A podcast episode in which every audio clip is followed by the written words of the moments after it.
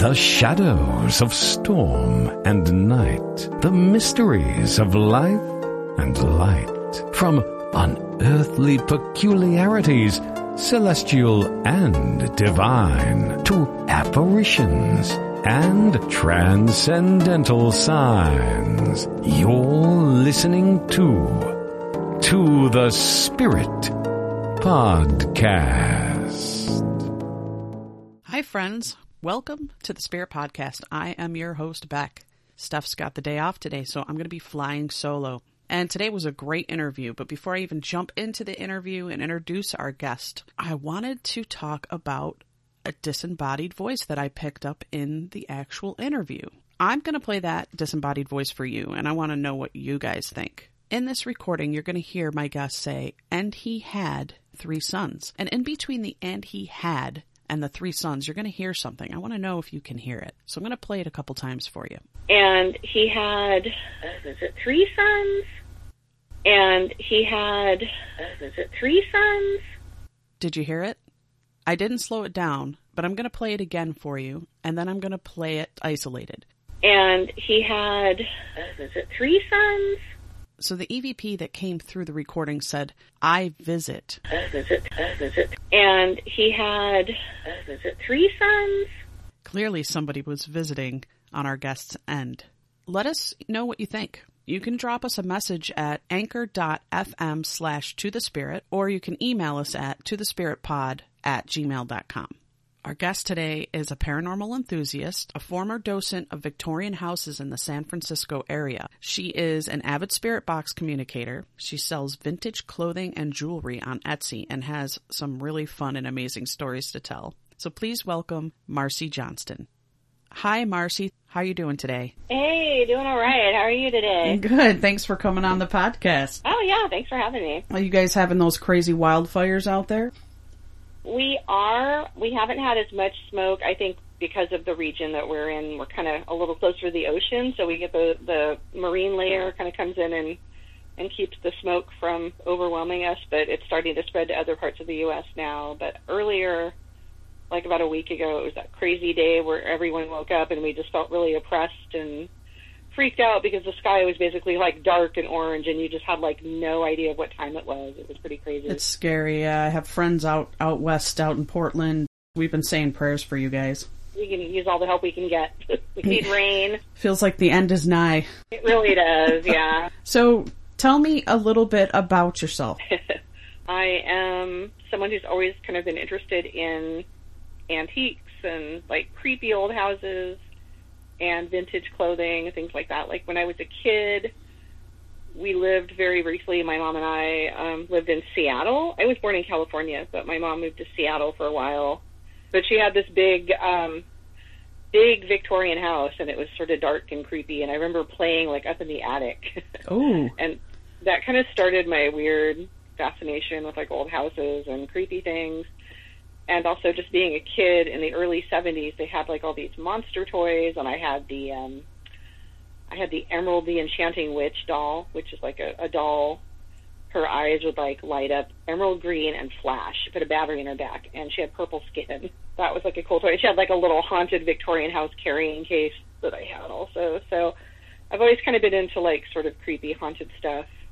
And now I deal vintage clothing, so that can be interesting sometimes when I go to estate sales. And not everybody, when they have an estate sale, doesn't mean that necessarily it's somebody died in the house. It could be just somebody was moved to a nursing home. But it's interesting. Sometimes I'll kind of pick up on like people that might still be lingering or confused, um, or you'll just get kind of energy from a house, which is interesting. So I've always kind of had experiences ever since I was younger um, another thing with my thing with Victorian houses was a friend of mine, her mother, I guess, thought she would keep us both out of trouble. It was only my friend that was getting into trouble. We were about 14, but she thought, oh, I'm going to keep you guys out of trouble. I'm going to sign you up for this. Uh, it was through the Homes Association where we lived in San Lorenzo.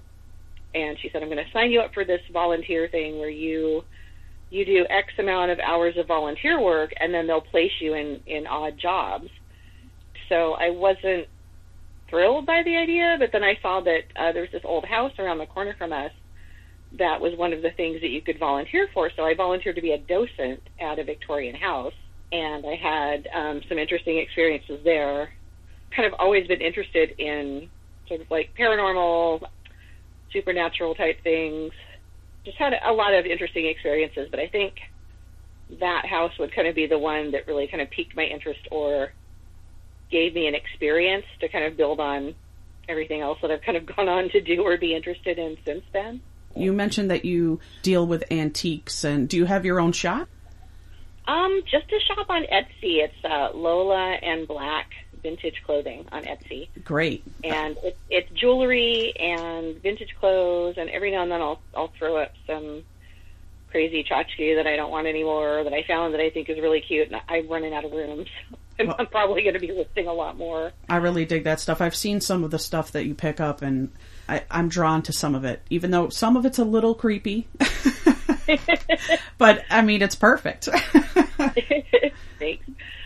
Yeah, it's funny because I have like the I have like the gothy kind of aesthetic. Like I I like things that would be considered like sort of gothic, you know, old cathedrals and bats and spiders and spider webs and you know things with uh, planchettes on them or crystal balls. And it's funny because all of that stuff is is really sort of I hate to say trendy but it's kind of trendy right now. And like the whole witchy look is very trendy but I've, I've always kind of been interested in that. It is but it ties but into your fascination with the paranormal so it works. It, it does but it's funny because it's like a, it's like a duality with me because I like that kind of stuff but then I also like really bright colors and textures and and like fun clothes. So like with the vintage, it's hard for me to just stick to like one particular look because a lot of people are very like streamlined as far as what they have in their shops and they're very heavily curated. And with me, I'm just like, oh, this is cool. I'm to buy it, put it in my shop, and you know, put it up for sale and see if anybody else likes it as much as I do. And I'll find stuff that's just absolutely wacky.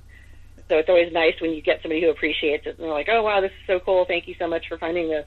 Kind of a nice feeling to well, you had the fascination since you were young with uh-huh. all things kind of spooky and paranormal. And you did live in a Victorian home. Did, was that Victorian home haunted? Um, you know, I mean, maybe. I was really young though, like really. I mean, I was like maybe two, three, four years old, something like that, like in that age range. So really young. So I have really vague memories of it. I just remember it being very shadowy.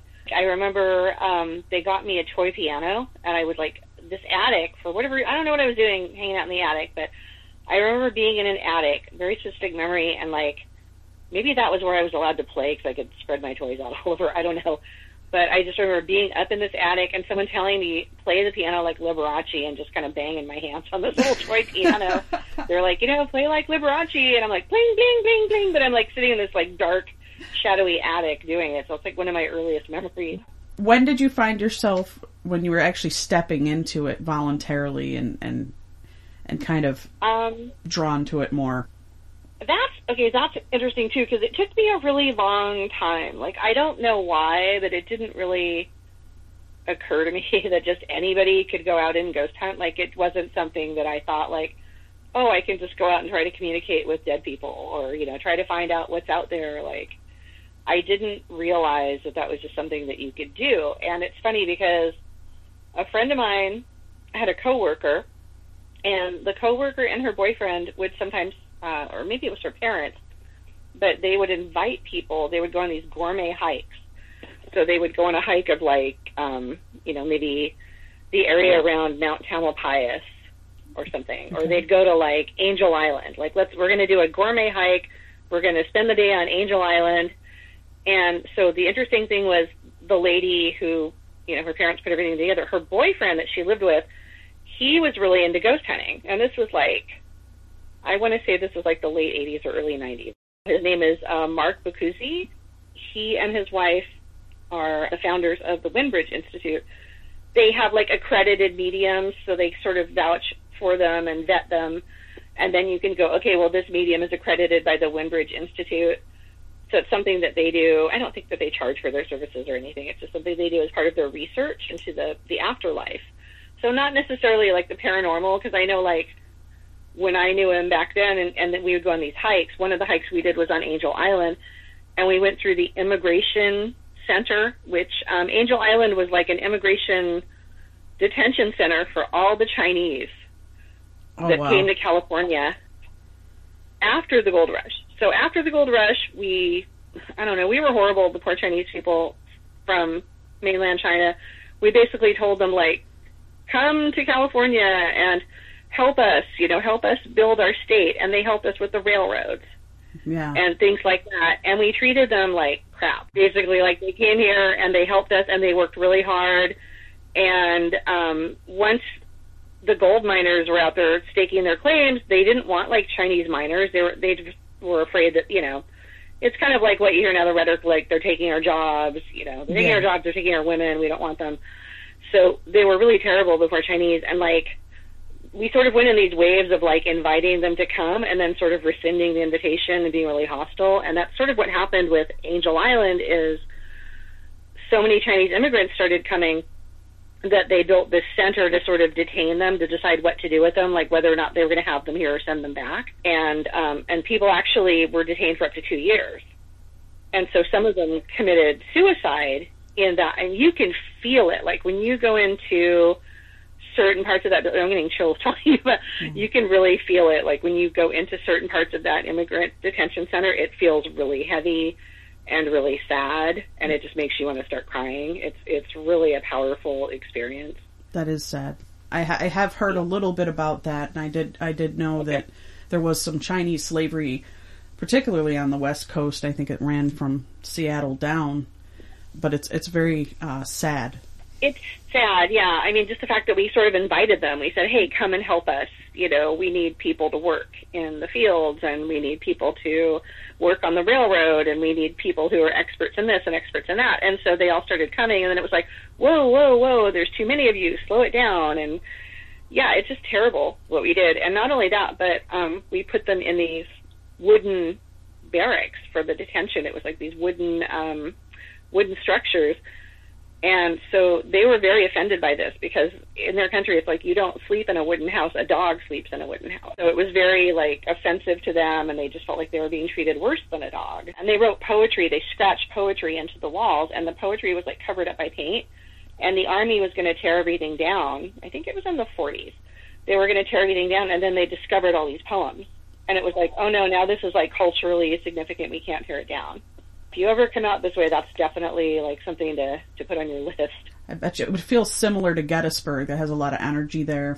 I've Never been there, but I could imagine. Well, I could imagine that would be like a hundred times more because so many people died You definitely in feel it. pain in Gettysburg. Yeah, you feel Yeah. that wave of energy that comes right up through your stomach and just standing in certain areas. Did you do any exploration and actually do some ghost hunting on the island or any kind of work? Um, it, it's tough because um, it's one of those places where you go from the ferry takes you over there, and it's like maybe from 9 a.m. and you have until maybe like 4 p.m. and then everybody gets back on the ferry and leaves. If you don't get on the ferry, then you're stuck on Angel Island overnight, and there are no stores or you know anything. So, I think it's possible to camp there, but I've never been brave enough. It's pretty big, so it'd be hard to kind of get around from place to place. There are a lot of structures still standing from like the military. The oldest Civil War buildings still standing on the West Coast are on Angel Island. So there, there's some stuff there too. There's some stuff in the Civil War buildings. There's some stuff in the detention center. The interesting thing was I did bring a spirit box with me when I went um, with a friend of ours, and my husband and I, and then this friend, we all went over there for the day, and I took my spirit box and we were in one of the buildings with the Civil War buildings, and I was running the spirit box, and a man came through and said, in Chinese, he said "ni hao," and then he said "hello." So that was kind of trippy, That is- because of the history of the detention center that was on the other side of the island. Now you've been into ghost boxing and spirit spirit boxes for a, a while. I know uh, we've been friends on Facebook, and we have a lot of uh, groups in common, and we both have this affinity for ghost boxes and, and ITC and EVP. I know you have a pretty good collection. When did you start getting into uh, EVP work? Any person can like do ghost hunting. I didn't really start to get into like the EVP thing and the ghost box thing until t- 2014. I've been doing it for that long. Maybe 2014 was when I started. I bought my first. I bought one of the PSB sevens, the the really loud, horrible, noisy PSB seven. And it was funny because um, a lot of people hate on Steve Huff, and he's controversial. So I won't I won't go too much into him. But like, I, it was funny because I read an Amazon review that he did for the PSB seven. I was like, huh, you know this he actually did a pretty good review of it. Like I'm I'm pretty convinced. I bought one, and the thing that was interesting was the house that I'm going to tell you about that I sort of volunteered at for a while when I was 14.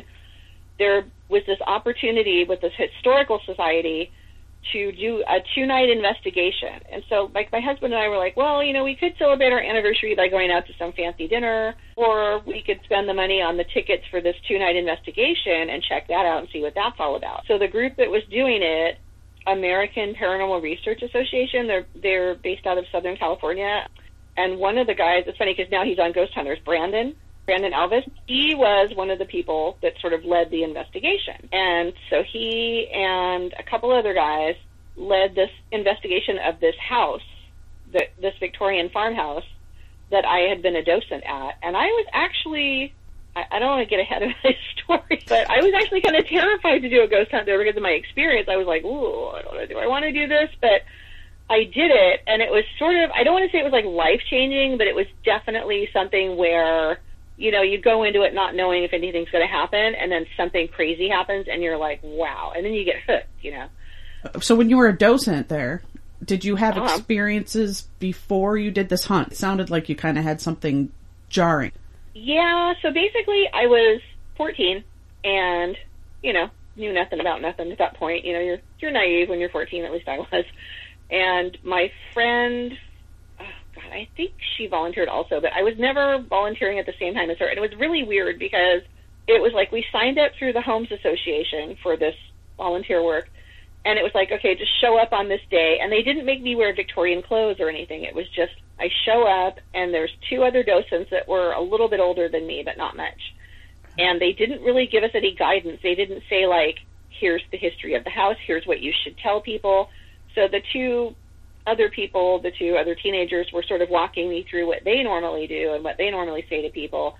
But at that point, it was like you could almost wing it. I mean, you could almost make up some crazy story and just take people room to room and just say whatever you wanted because there was literally like no training. So, um, you know, I would just be like, here's the dining room and here's where they ate and here's the living room. And there weren't many people coming in to see the house. And at that point, they didn't charge admission. So it was like on a donation basis. And so we would be bored because there was literally just nothing going on. So it was like, you know, you've got three teenagers in an old house. And so we would just sort of walk around and like open drawers and look in them and, and play around. And, you know, one day the, the guy, it was like, it was like myself and a girl and an older guy and you know, one day the guy comes up, he's like, "Do you want to see some pictures of a dead baby?" Wow, is that a thing? Like I didn't know about you know Victorian mourning customs at that point. Um, so I was like, "Wow, okay." But yeah, we would just sort of go and sort of poke around, which you know, looking back was pretty awful. But it was also pretty awful to be a docent with like no training, no guidance, you know, no adults. My experience was, and I'll tell you a little bit about about the family that had the house. It was, I think they were originally a Scottish family. So the patriarch of the family was named Neil, and he had it three sons, four sons and a daughter. I can't remember. I'm terrible. Was, I know there was Archie. I think there was Neil Jr. and there was John, and there was Mary. So he had four kids. So basically, Neil died, and the oldest son inherited the house, and everybody sort of lived in it together. So the others, the son named Neil got married, moved out, lived somewhere else. There was another son named Archie, and Archie died in this horrible accident. I believe he went over railroad tracks with his horse, and they were towing some farm equipment, and something spooked the horse, oh. and um, the horse threw him, and then the farm equipment like ran over him. And so he didn't die right away. He died like he was in horrible agony, and he died like in the house. And he was young and good looking. Like all the girls in the area were like in love with him. So he's like this really young, good-looking guy. So he died in the house. I'm getting goosebumps telling you about this. um, so he died in the house, and then the sister Mary, she died probably in her, I think she was in her early 50s, but she never married. She never had kids. So you know when they would take people around the house, they'd say, "Oh, and this is the spinster's room. That oh, Mary yeah. is the spinster daughter," which I always thought was really messed up. It is. Yeah, it was really messed up. And then the other son, John, the one who inherited the house, Okay, so he got married, and his wife was named Florence. And from what I can make out, just from my experiences in the house, that Florence and her sister-in-law Mary were really close friends. They became very close friends. John was kind of I want to say he was a little wacky. Supposedly there was like a, a, a legend in the neighborhood that he lived to be a hundred. So I'm trying to think of the house was built in 1888.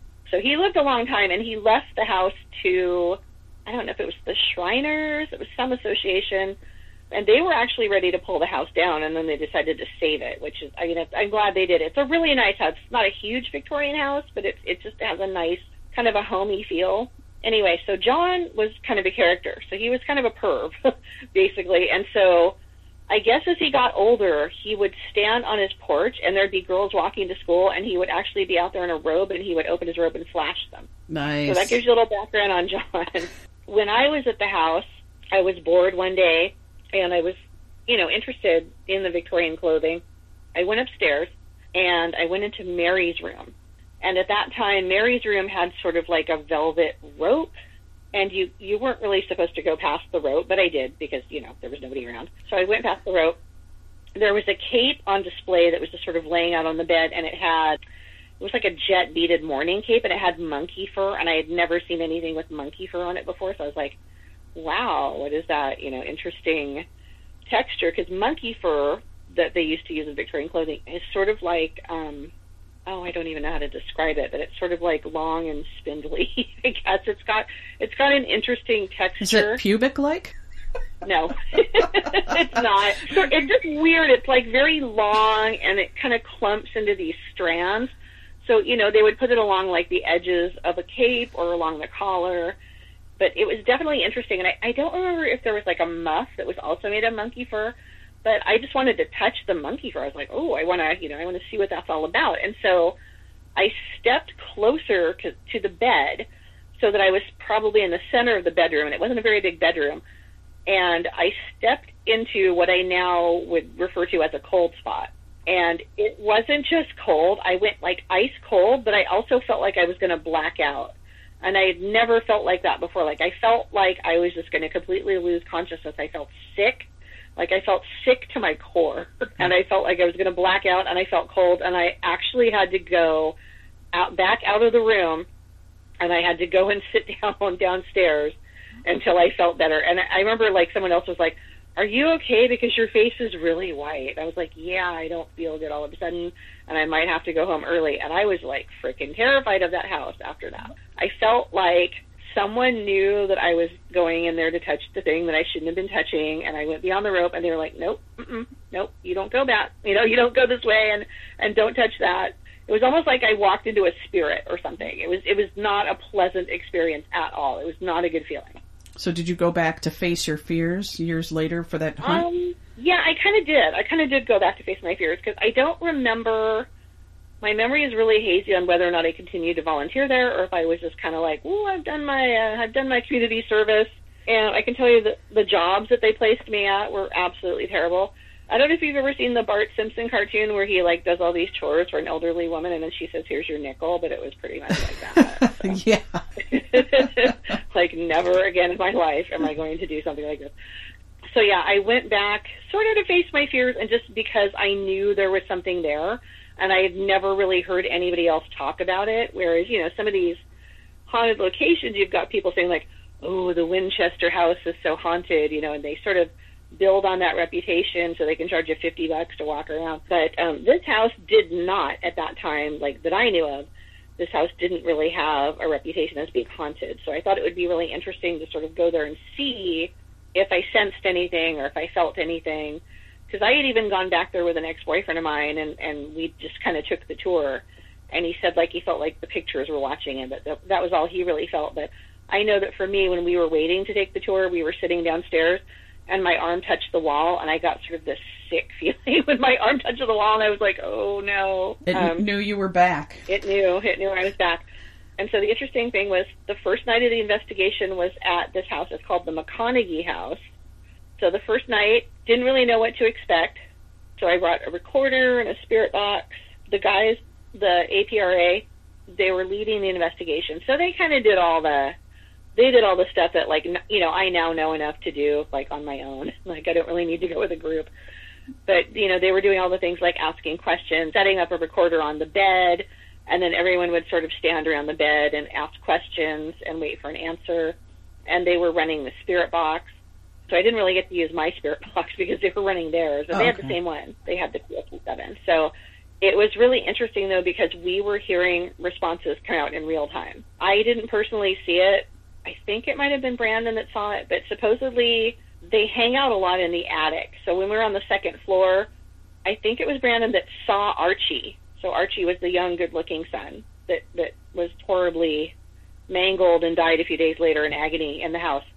And they saw him standing like on the steps to the attic, and he looked at them and he said, "What the fuck are you looking at?" Wow. yeah.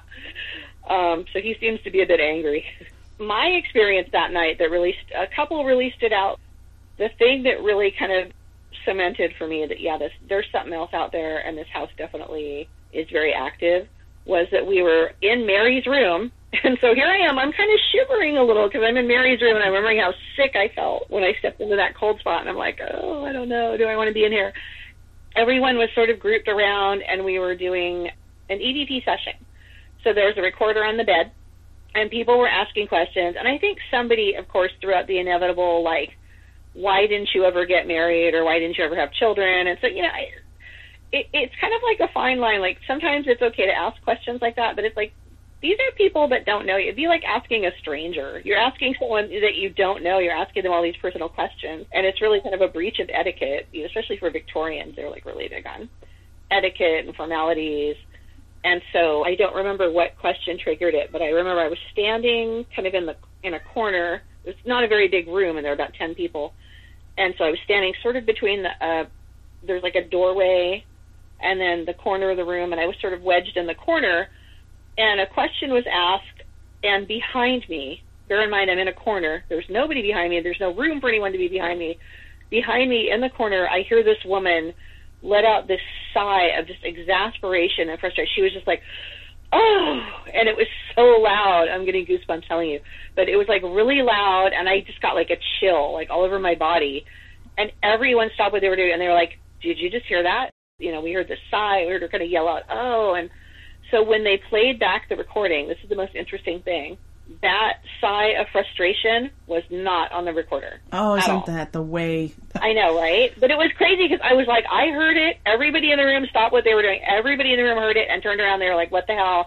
And I'm like, "Yeah, it was right behind me." And so it was Mary. I'm pretty sure it was Mary, and she was like, "Oh, I've had it with you people, you know, get out of my room." So that was really interesting to me, and that really kind of solidified for me, like, okay, yes, I did experience something here. Like, there is something here. I'm not crazy.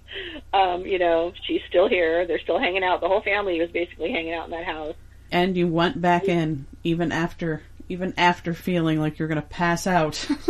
Oh yeah, it, I went back, and it was funny because I don't know if I still had the EVP, but I remember listening back to the recordings I made, and it was really strange because at first I wasn't hearing a lot in the two nights that we did, and then I went back and I kind of listened again, and it was almost like I had to really turn it up and put headphones on, but I think I might have been in her room, and I heard a lady say you're very much afraid of me. And she sounded very regretful, like she could tell that I was afraid of her because of my experience.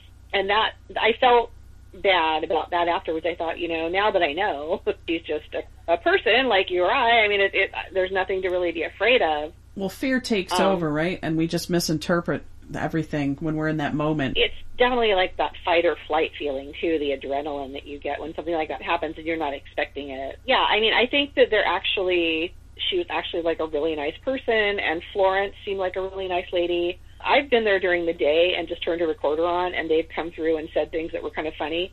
Like once I had, I had my recorder on, or I thought I had it on, and I was asking questions and then I happened to look and the recorder was off and I was like, oh God. And so I turned it back on and I went in to tell my husband, like, hey, you know, I thought I was asking all these questions and I thought my recorder was on and it wasn't. And the funny thing is, when I played that part back where I said, oh, I thought my recorder was on, you can hear a lady go, it isn't. I mean, I, I think she meant to say it wasn't, but I think maybe time is just different for them. It's not as linear as it is for us. And they they also came through. I remember that investigation. We were up in the attic, and they were they had the spirit box on, and they're asking all these questions. They were asking Mary how she died, and she said she wasn't sure. She said she couldn't recall, but she thought it had something to do with breathing.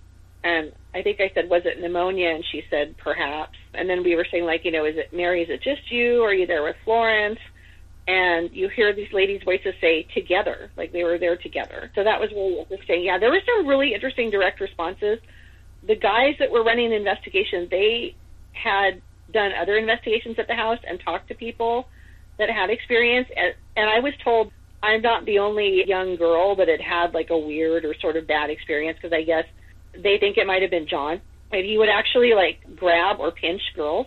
So there were other women who were made, or girls, younger, you know, like teenage girls, that were made to feel really uncomfortable, or they might have gotten like pinched or touched.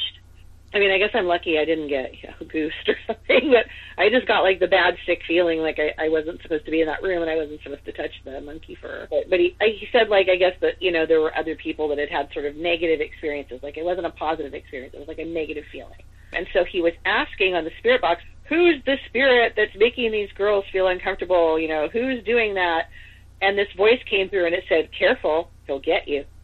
Like Oh. they were joking.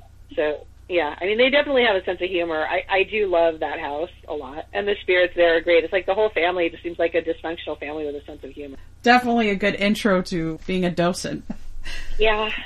So I did I did that when like I said when I was 14 and I didn't really think much more about volunteering. Let's fast forward to like 2004 I moved to Redwood City and there's a house in Redwood City. They actually just moved it not long ago. They decided to uh build I don't know, they decided to build like condos or apartments or, you know, luxury $4,000 a month one bedrooms or something. And so they moved the house. It's been moved. This is, I think, its third move. It might be even its fourth move. I'm not sure, but it was a house built in the 1860s, I want to say. And the style is steamboat gothic. So it's this house with like very pointy gables and a pointy roof, and it's a two-story house. And it used to be. It's always been like free to go in and tour it, and a, a docent will lead you around and and show you around the house. And I remember years ago going in there, and I remember it being a certain way. And it's funny because when I went back in to tour it, it, it didn't look the way I remembered it. But I think at the time when I gone in there years ago, it was like they had just opened it as, as a house museum. They had just finished restoring it, and so they might have made some changes. It was owned by several people. So the Lathrops were the people that built it originally, and then they only had it for like a couple of years, and they sold it to somebody else. The last person that owned it was a sheriff, Okay. and the sheriff he seems to be really attached. He's still there, basically. so he was sort of the last person to own it, and he was the one that had the house. Sheriff Mansfield is his name, and he had the house moved from one location to the location where it was until a few years ago. And I think now it's in the parking lot of the, it's the San Mateo County Museum. That's like a courthouse. So they basically took like the city hall and courthouse and the old building, and they used the parking lot and they moved the house into its parking lot. So I'm not even sure if you can tour it right now. It might still be closed.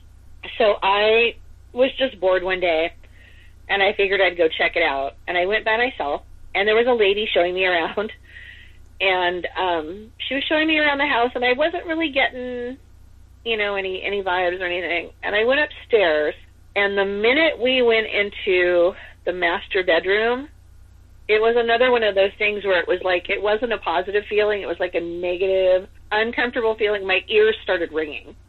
My ears were ringing, and I felt kind of sick. Like I felt like somebody doesn't want me in here and they're pissed off that we're in here. And so the lady's like totally oblivious. She's to- telling me about the bed and, you know, here's how they tighten the straps on the bed and that's why, you know, sleep tight, don't let the bed bugs bite. And she's showing me how you would like tighten the ropes on the bed and just showing me different features of the room. And I'm in here going like, how can this lady stand to be in here? Because like there's something in this room that absolutely does not want me in here right now.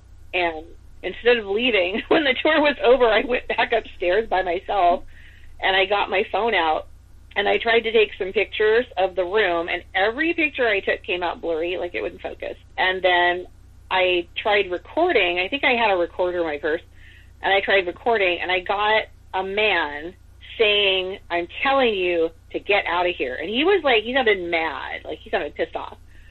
So i was like holy crap this house is haunted I remember telling a few of my friends about it, and this was like I was kind of already into ghost hunting, and a couple of them started going over there.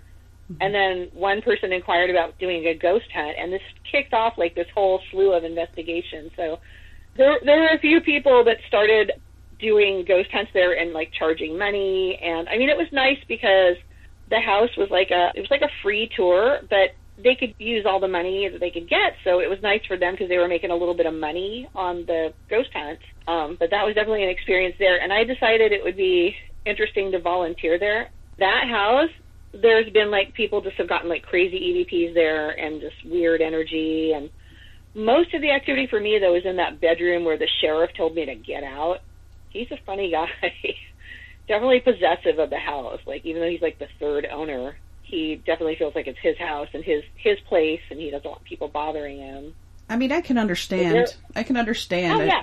I, I don't think that a lot of people that ghost hunt even think of it in those terms ever.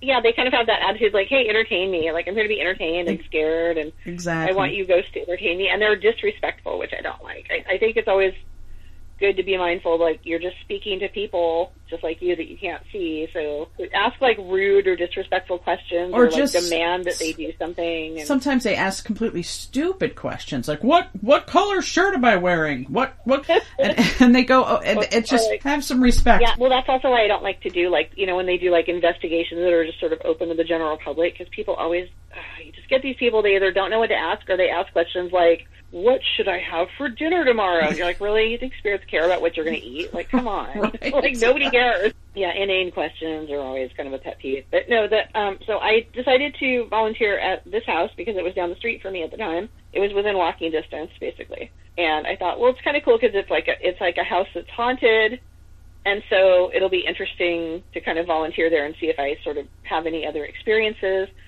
You know, during the day, I mean, it was funny because the lady who was like the main docent, she didn't want anyone else volunteering to know that the house was haunted. Like, she didn't want to get out because she was afraid that people wouldn't want to volunteer or to be be docents. And it makes me mad it doesn't work anymore. But you know the app Ghost Radar? Yeah, it doesn't work anymore. it's pretty it's it's pretty much trash for like the ghost radar part is just a joke but the dictionary it doesn't work on my phone anymore it used to work i would sometimes have the dictionary running to see if any relevant words came up and once i was sitting there with two docents and they were talking about different kinds of birds that they had had oh i used to have a parakeet and someone else was like oh i've always wanted to have a gray parrot and all of a sudden the ghost radar app came up and it said birds and I'm like, uh-oh, I better, I better put that down because, like, I don't, you know, I don't want them to know that I'm doing this. But it was just funny because we're talking about birds, and it just went birds, like all of a sudden. So it's got a lot of EVPs there, orbs, weird experiences. There's a woman who hangs out on the staircase. I remember I was in a warehouse that we were investigating, a warehouse in San Jose, and we're just in the warehouse, and I was joking around, and I said, "Okay, spirits," um, I said something like, "Get back to work." like time for you guys to get back to work. And when I played it back, I could. It's really creepy when you hear the lips moving. Oh wow! but I could hear the like you could hear the whisper and you could hear the lips moving. When I said like get back to work, they were like you suck. but it was funny because they said we're stuck here. It's boring. And it, you can hear the whisper and you can hear the person's lips and their mouth moving. You can hear somebody go, "We're stuck here. It's boring." You can hear the sound of the mouth. I'm shush shush shush talking to you like my my mouth is. Shush, shush, shush. It's that uh, breathy, the breathiness is that what you mean? Kind yeah, of. the breathiness of it. Have you ever done a session in a hospital? You know, I have. I kind of. I've just like turned on a you know the recorder on my phone or something, but I haven't actually done like a spirit box session in a hospital. I'm almost like afraid. I've done one in a you know, like not an abandoned hospital, like a working hospital. And Oh. I popped my headphones in and decided to just turn on an app and just let it run in my he- in my headphones. When I left that night, I had to walk through a dark parking garage. I heard the screaming like a woman was being murdered. And oh. I was scared. I was like, I have to get to my van. Like, I, there's a woman getting murdered in here. I, I was horrified. And as I'm walking to my van, there was a couple that had walked right by me. Like, they didn't hear that scream. I don't think I'll ever do it again. Yeah, I don't. That's I, that's one thing. Like, I'm just afraid because I think when people die in a hospital, they're probably like really confused. My great uncle was in like a like a hospice type place. He was put in. He started to get dementia, and they put him in a like a nursing home. And then something happened. I don't know if he fell, but he got worse all of a sudden, and he had to go to this hospice place. And so I went there with my husband one night. You know, I, I didn't want the guy to die. He was like a really cool guy when I was a kid. He was like the, you know, he was like the great uncle that would say, "Hey, come over here," like he's going to tell you a secret.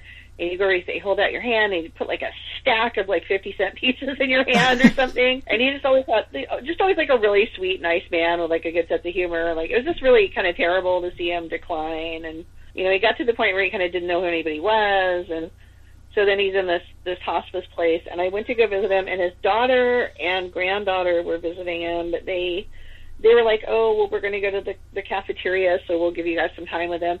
So I went in there, and I'm in there with my husband, and my husband felt kind of awkward, you know, so he's kind of hanging back. And I'm in there, and he's like, he didn't have a shirt on, and he kept pulling like the blanket down, and it was winter, and I was like, oh, he's got to be. I wonder if he's cold, and so I was trying to pull the blanket sort of back up for him so he wouldn't be cold. And I swear to you, he was the only one in the room. He didn't have a roommate. I heard a woman's voice say, "Just leave him alone." It's like, oh, just you just leave him alone. Like, don't you know? Don't pull on his blanket. Don't try to cover him up. Just leave him alone. And I was like, wow, there's nobody else in the room, but I heard that like clear as day. I don't know who it was, and I, I kind of wonder if it was. My, uh, I had a great aunt that died before I was even born, and she was one of the first people to, to get open heart surgery. She didn't make it. She didn't survive the surgery. So I wonder. Sometimes I kind of wonder if it was her, you know, because it wasn't a voice that I recognized. But it seemed like as though it was to somebody looking out for him. It didn't seem like it was. Yeah, there was, Yeah. you know, because they always say like your relatives are kind of around you before you die. Yes, yes.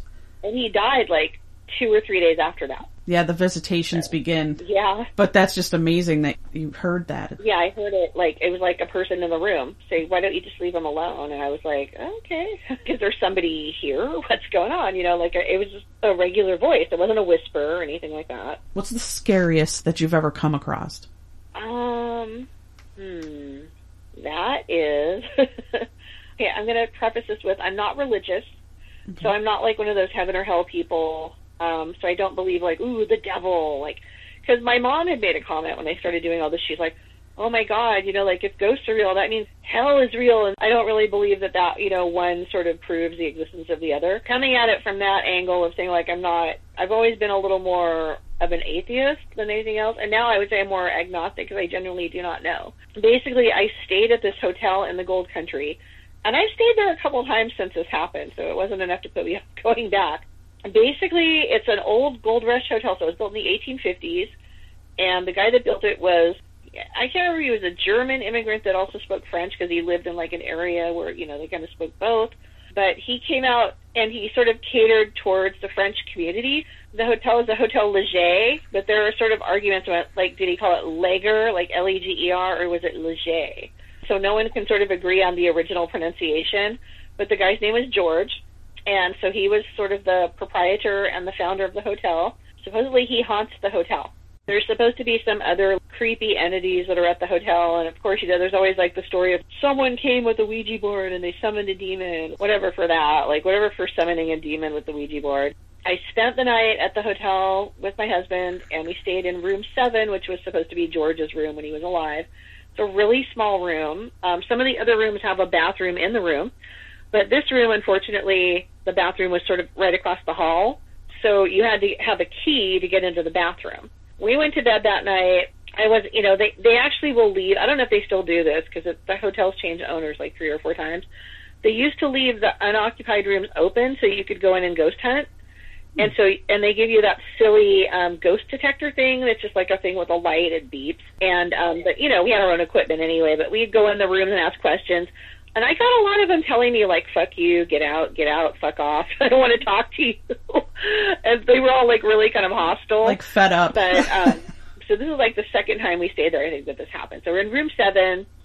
We go to bed, and I didn't have a I didn't have a hard time falling asleep. Like sometimes at haunted hotels, like it's hard to fall asleep, but I was fine. You know, I, I went right to sleep, and the only thing that woke me up was my husband rummaging around the room because it was a small room, and I'm like, "What the hell is going on?" He's like, "Well, I really need to go to the bathroom across the hall," but he's like, "I can't find the damn key." So he's looking around the dresser and looking under the dresser and pulling out the drawers to the dresser. I think it only had like two drawers in it. But he's like, you know, I put it on top of the dresser before I went to sleep and now it's not there. So I'm looking around. I'm looking under furniture and I'm looking in my bag that I packed and in my purse, and I'm dumping everything out to see if it fell in there. Nothing. No key, nowhere. So we we've like torn everything apart. No key. And I'm like, well, this is just great because you woke me up, so now I have to pee, now you have to pee. And we knew there was like a bathroom downstairs next to the saloon. There's Oh. sort of like the lobby, and then there's like a saloon and restaurant, and there's like public restrooms. And so it's pitch black. We had to go downstairs in the pitch darkness. I think we might have been the only guests at the hotel that night because it was like an off night or like off season. So we go down there in like the pitch darkness to use the bathrooms that we knew were unlocked and totally creepy, totally creepy vibe. I'm walking through the dark going, okay, thanks guys, this is really funny, like really hilarious to make us go through the dark to use the bathroom. You know, the next morning we get up, the key's not there. We're like, well, that's kind of weird. So we told the hotel, we're like, we're really sorry.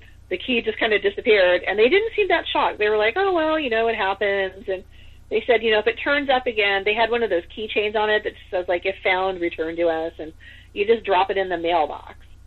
They were just kind of like, you know, no big deal. If you find it, great. If not, no big deal. That was like on a, I think we checked out on a Sunday night, and a couple days later, I think it was a Tuesday, I decided to go do some thrift shopping, and um, so I went clearance outlet that I go to or used to go to, and you know, digging through clothes, and so I had to drive my car to get there, and so I had my purse with me, and my keys. I, you know, obviously I had to take my keys out of my purse to go to the thrift place, and I was digging around for a couple hours, and I said, okay, it's time to go home and get some lunch, and so I went to get my keys out of my purse to get in my car. The key to the hotel was on top of my car keys. And I mean, there's absolutely no way that that was in my purse before because, like I said, I had turned my purse upside down looking for the keys. I had had my keys out and I drove to the shop and then I put my keys back in my purse to shop. And then between, sometime between my keys being put back in my purse and me going to reach for my keys, this hotel key just mysteriously reappears. And so that was kind of like, okay, this is weird. Like, am I going crazy? Maybe it was in here before and I didn't see it. And then I'm kind of like, but how could that be? Because it just didn't make any sense. That's weird enough. So I get in the car and I have like a, you know, the Bluetooth set up with my phone connected to Bluetooth. And I'm driving along and I'm like, you know, this is really weird. I'm going to tell my husband about it. So I call him on over the Bluetooth and I'm waiting for, you know, you traditionally would hear the phone ringing as the phone starts dialing. Instead of hearing the phone ringing, I start hearing water. Like it sounds like I'm underwater. Like I hear this sort of sloshing back and forth of water and these sort of bubbling liquid sounds. And then I hear whispers like this, you know, that kind of thing. And it, it, it, oh God, I'm getting horrible chills. Okay, so I hear this, these whispers and they start getting louder and louder and, and it just sounded like, I hate to say it sounded evil, but it didn't sound good. You know what I mean? Like it sounded creepy and I'm hearing the water sloshing and I'm hearing the whispers and I'm like, yeah, this is the wrong number. And I just hung up. I just hit disconnect. I hung up the phone call. I decided like enough was enough. That was the creepiest thing. And then I was like, that was just the weirdest freaking thing. I'm like, let me redial and see if it happens again. So I redial and my husband picks up and he's like, hello? And I'm like, yeah, that was, I just had the weirdest experience. And he, he was like, well, he's like, did you just call? And I said, yeah, I tried to. And he's like, well, all I heard was coughing on the other end, like somebody going, he didn't hear any of the creepy shit I heard. And not only that, but after I got off the phone, one of my ears was like burning. It was burning, like the side of my face and my ear were burning like a sunburn. I mean, it was literally like I, I don't believe in demonic things, but it was lit, like to me that was the most creepy and pseudo demonic thing that's ever happened. And I'll tell you exactly why. The water that I heard, I realized later that it was um, the same sound that I heard when I was about 12 and I was at the beach with my mom. We were at Santa Cruz, you know, where they have the boardwalk. And my mom used to take me to the beach once in a while. I mean, you know, she's a single mom, and so she, we didn't really do like a lot of extravagant things, but you know, every now and then she'd drive down to Santa Cruz and take me to the boardwalk, or we'd sit on the beach and we'd have a slice of pizza and sit on our our towels and get a tan. And I remember going into the water and body surfing because somebody showed me how to body surf, and I was doing that for a while. I got knocked over by a wave, and it was a big wave, and I blacked out for a bit because I sort of like remember just opening my eyes and I was tumbling around and around in a ball. The water was just throwing me around, and I was just tumbling around and around, and the sound of the water Like I've never forgotten that sound of the water sort of slushing and gurgling and swirling around me. It was the same bloody sound that I heard over the Bluetooth speaker. That sounds pretty damn evil to me. It was pretty awful. And so just realizing that like this is something that somehow knew. Like that was the closest I ever came to dying in my life. It somehow took that sound and did the creepy whispers over it and it put the key in my purse and I was like, No, I don't like this. That's probably the creepiest, scariest thing that's ever happened to me. I think that's the thing with demonic is that they mess with your mind. Yeah. Psychological. Yeah. It's not necessarily what we would traditionally think of as a demon. I think it's more like spirits that are just mean. Like they're just doing it to be mean. Because I I think and I could be wrong, that I feel like they can sort of see and like we're an open book for a spirit. It's like they can just see everything. I mean, they can probably tell you what co- underwear. I- They've actually told people I know, like, hey, you're wearing pink underwear, pink panties. So I mean, they know. Like, it's almost like they can X-ray see through you or something, but they can also sort of see into your soul. Which sounds crazy, but I really do believe that they know everything about us. They know what we're thinking. They know what we're feeling. Like I said, energetically, I think we're kind of like an open book.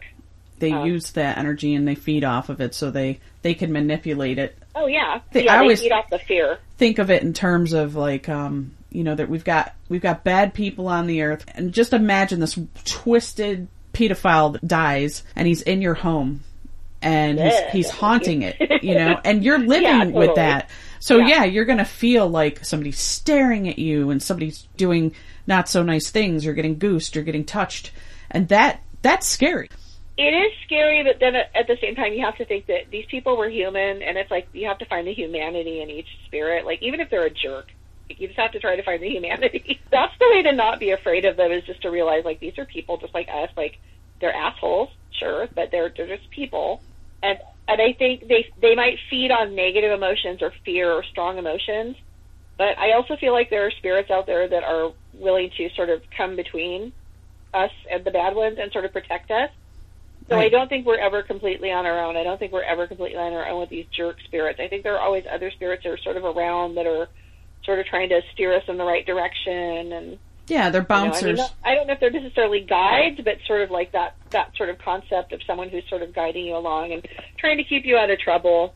Yeah, they give you nudges, and and I I think they act as bouncers at times, and you know. Oh yeah. I've heard them fight. I've heard someone not so savory come into the conversation when I'm when I'm working with spirits, and and I'll hear you know the spirits I trust and know they'll they'll say it. They'll say you need to get out of here. Oh yeah. Yeah. yeah. they'll tell him get out, leave her alone, don't touch her. What's really creepy is when I hear things like, uh, I heard I heard one once say open your mouth, and I heard the other one saying get off her, and I was like, oh hell no! Oh. Like I'm really glad I can't see what's going on, or I couldn't see them because like it just sounded like it wasn't good. Whatever was happening was like nope. Honestly, it doesn't matter though. I mean, they can see through your clothes. I mean, they can. They don't. They don't really. You have no privacy basically. I don't think it matters like if you're on the toilet, in the shower, wherever you are, like they can come and look at you. It doesn't matter. So I mean, I think you just have to kind of put it out of your mind. they can see you and just be glad that you can't hear what they're saying. Because I've had them say plenty of stuff about me. I, it was funny though because one of them called me once in a in a session. One of them said fat this or fat that, and I got pissed off. And then I did another session, and it was kind of sweet because I still have the clip somewhere, but they said you're fat but beautiful. Then somebody else goes, they're stupid, and then somebody else goes, yeah, Angel, they're stupid. So they were like reassuring me, like even though one of them, you know, the ones that called me fat, they're like, oh, those, those guys are stupid, you know. Yeah. You're yeah, you're fat, but we still think you're beautiful. You Yep. know, I thought that was really sweet Yeah, so it goes Really. both ways. yeah, they see the whole package. I mean, you know what was funny? Once I got a comment, I was, um, I we were investigating the, one of the casinos in um, Reno. This lady that she used to run um, the ghost hunts for Bay Area ghost hunters. She did a ton of them, and then um, she stepped down from doing it because somebody else had sort of taken a hiatus and decided to come back. So it was like, well, there can't be two. There can only be one. she stepped down from doing it, but for a while there, she was doing like just ghost hunts constantly. And she invited us on her birthday, I guess, the Silver Legacy Casino in Reno. She said she had investigated it before and it ha- it was active, and so she invited us to kind of come up there and stay in one of the rooms. And we stayed and like we did a ghost hunt and like I got this funny EVP when we were going in the stairwells that kind of go between the floors I was saying like, "Oh, my backpack's really heavy, and I'm going to take my backpack off." I was saying it to myself out loud, and you hear somebody go, "That will not be enough." I'm going to take my backpack off, and he goes, "That will not be enough." I'm like, "What? Do you want me to take off more?" I guess that's what they meant. Like, it's not going to be enough. And another time I was on the Hornet. You know, the USS Hornet is like really haunted. Yes. the one that's docked in Alameda. And I was doing an investigation on the Hornet, and I um, I was wearing leggings and I didn't have any underwear on underneath because sometimes I do that when I'm wearing leggings. And so I was going up these stairs and they said something about me and you hear this man go, and it's funny because they use the resonance of this, my footsteps on the metal stairs, but you hear a man go, pantyless, apparently. Oh, Yeah. it doesn't So- seem fair. It's so one sided. I know, right? It's not like you can see that. But um, there's another house where I was a docent called the Rengstorff House, and it's in Mountain View. And it's another one that's like free to enter, but it's kind of a bummer because it's a neat Victorian and it's sort of that Italianate style, but only the lower floor of the house. It's a two story house. It's not very big, but only the lower floor is open for tours. And so I got really bored really quickly being a docent there because you're just sitting in the dining room waiting for people to come in. And then sometimes they would all come in at once. People would bring their kids, and their kids would be like, you know, trying to pull the Victrola apart or something. So there were only a few rooms I could take people into, and basically, like I think a lot of people just thought like they could walk in and look around, and they didn't expect to be taken on a tour. The lady that was sort of in charge of the docent program, she had really kind of kind of stringent things. Like she really wanted us to talk about, you know, we had a specific script we were supposed to follow. So you couldn't just sort of like, you know, do improv and just talk about, you know, the house. Like you had to have this specific set of things that you were supposed to tell people about. You could just sort of see people's eyes sort of glaze over. like Yeah. they didn't really want to hear it. And every now and then I'd get somebody, you know, somebody would ask me like, is this house haunted?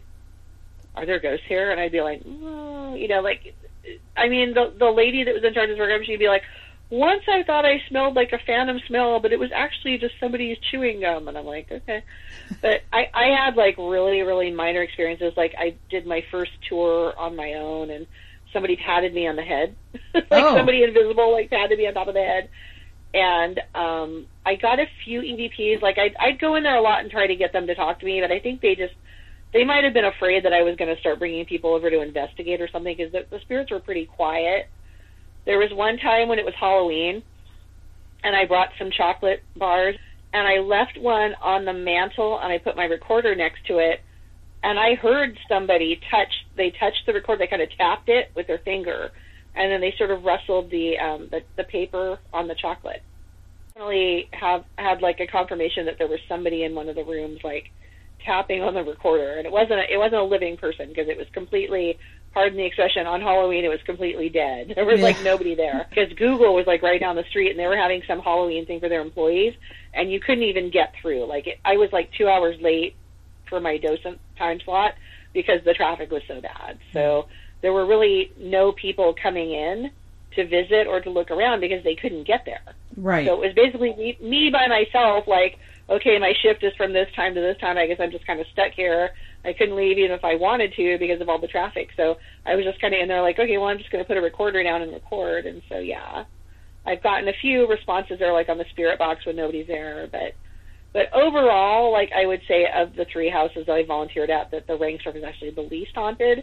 And I mean, that might be different if I was there at night by myself because in the winter, you know, when the when it got dark at five, and I'd go with the lady who was sort of like in charge of everything, and she'd be going through the house turning the lights off and locking the doors, and it felt different. Like after everybody left and the lights started getting turned off, the house felt different. Like the energy kind of changed.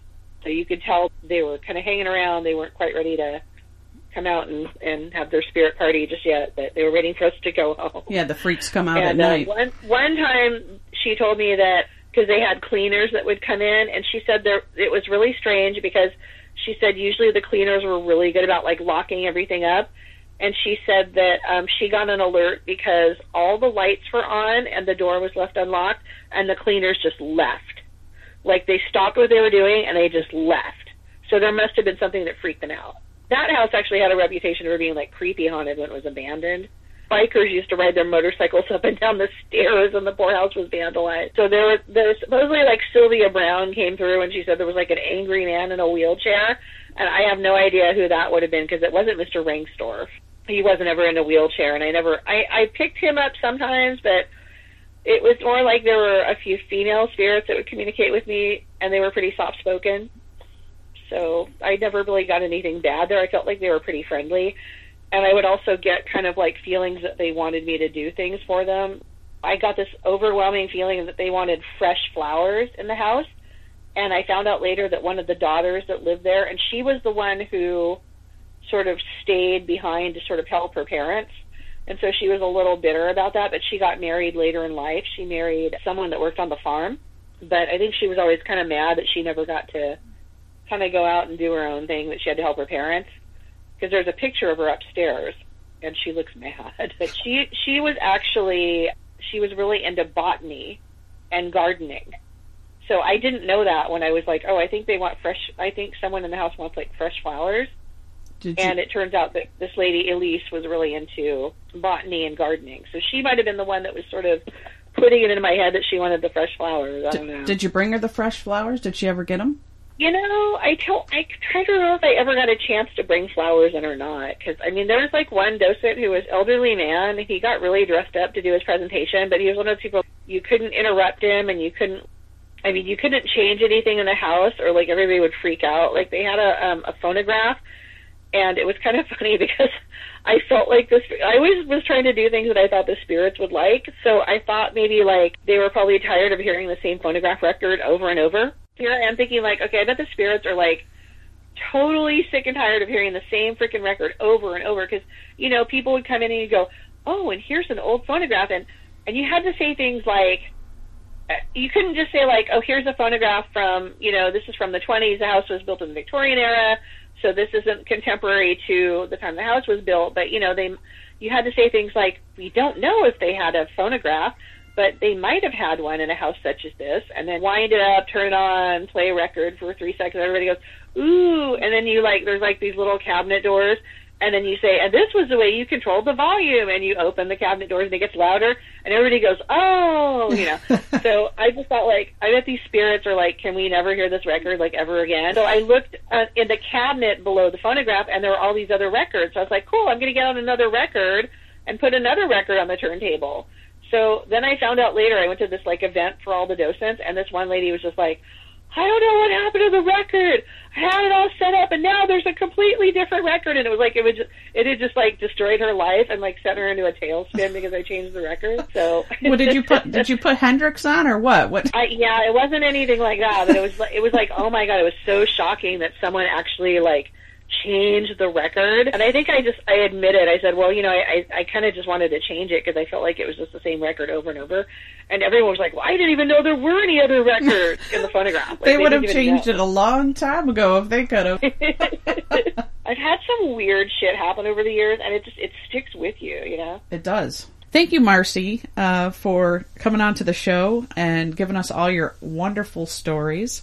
And before you go, tell us where to find your goods. Oh yeah, um, thank you again for having me. It was a pleasure. I really enjoyed talking to you. And um, for anybody that wants to check out vintage clothing and jewelry, men's and women's, it's going to be Lola and Black etsy.com or just look for the shop Lola and Black spelled just like it sounds i named it after my two cats that are no longer with us lola l-o-l-a a-n-d-b-l-a-c-k lola and black Beautiful. that is the name of my shop I hope to have you back on, and thanks a lot. yeah thank you to the spirit podcast supernatural science, aliens. I'm ghost, ghost, ghost, psychic, mystic spirits.